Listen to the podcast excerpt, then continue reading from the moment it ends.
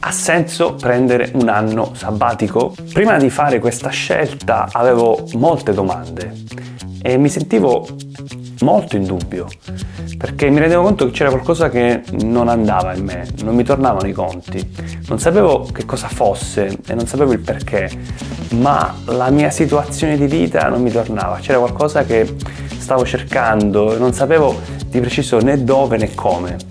Sentivo però che c'era una forza che mi stava trascinando lontano. È una condizione di smarrimento che ho avuto e che è stata dura da affrontare perché mi ha obbligato a mettere in dubbio tutto ciò che ero fino a quel momento. E allora mi sono messo alla ricerca. Quindi il sabbatico è un po' come se fosse una risposta alla domanda come faccio a cercare? Come faccio a conoscermi meglio? Sto entrando in una nuova stagione della mia vita e mi accorgo di quanto sia importante sapere la propria direzione e avere una bussola in mano perché poi in qualche modo ci si arriva, ma sicuramente sappiamo il contrario, cioè se non sai dove stai andando non è detto che ci arrivi. Sto vivendo questo periodo sabbatico con 5 attività chiave che magari possono essere le stesse per chiunque voglia fare un'esperienza simile e quindi le condivido qui con voi. Numero 1. Cambiare rotta e cercare casualità. Per cambiare rotta intendo cambiare le mie abitudini e la mia routine. Lo sto facendo con piccoli step che poi a poco a poco provo ad alzare.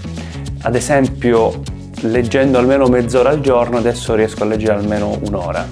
Oppure fare ogni giorno almeno una passeggiata, un giro in bici. O fare tutti i giorni qualcosa con una lingua straniera, come ad esempio per me l'inglese avere un proprio diario, ecco, sono tutte cose che prima non riuscivo a fare e che adesso mi sono ritrovato il momento e la quotidianità e l'abitudine a fare. Per cercare invece casualità intendo qualcosa che ci possa stupire o sorprendere. Per esempio andare in giro in bici, in macchina, come andate, però non facendo sempre lo stesso tragitto.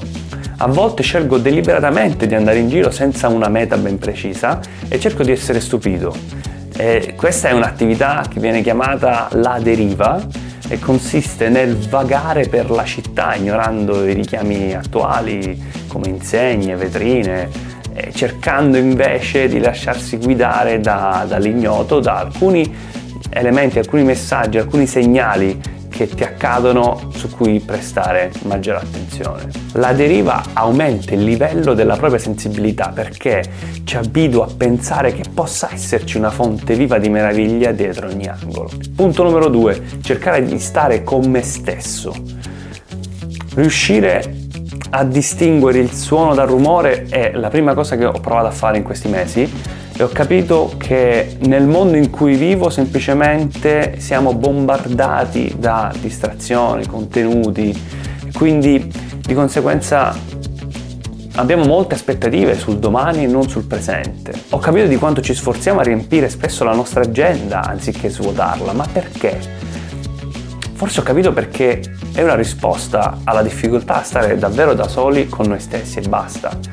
Ad esempio io amo la musica e appena posso metto Spotify, anche quando lavoro, penso, studio, ma la cosa più difficile da fare che mi sono reso conto è che stare in una stanza da solo, senza nessuna distrazione e pensare, è veramente molto molto complicato. L'ho già fatto un periodo del genere anni fa, mi ero appena laureato e vivevo in Irlanda e ho capito di quanto fosse importante ricavarsi ogni giorno almeno un'ora di tempo per se stesso quindi ero poi tornato in Italia con eh, la volontà di ricavarmi quell'ora al giorno che poi è diventata mezz'ora e poi è scomparsa.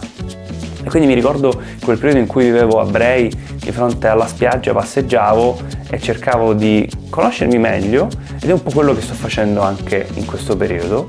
E adesso però capisco che quell'ora di tempo per ognuno può essere tradotto in modo diverso può essere meditare, può essere scrivere un diario, potrebbe essere fare terapia.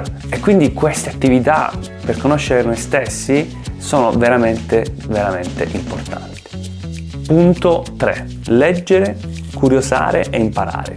C'è un bellissimo articolo di Paul Graham che parla di mentalità convenzionale e indipendente in cui racconta che ci sono tre caratteristiche chiave se la tua mente è indipendente, che sono la pignoleria sulla verità, la resistenza a sentirsi dire che cosa pensare e la curiosità.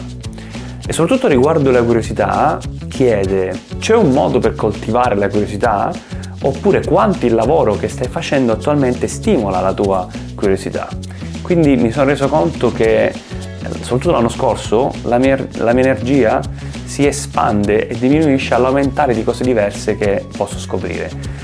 Semplicemente forse perché sono curioso. Quindi ho cominciato, dopo tanti anni di accumulazione di libri, a leggere tutti quei libri appunto che avevo sullo scaffale.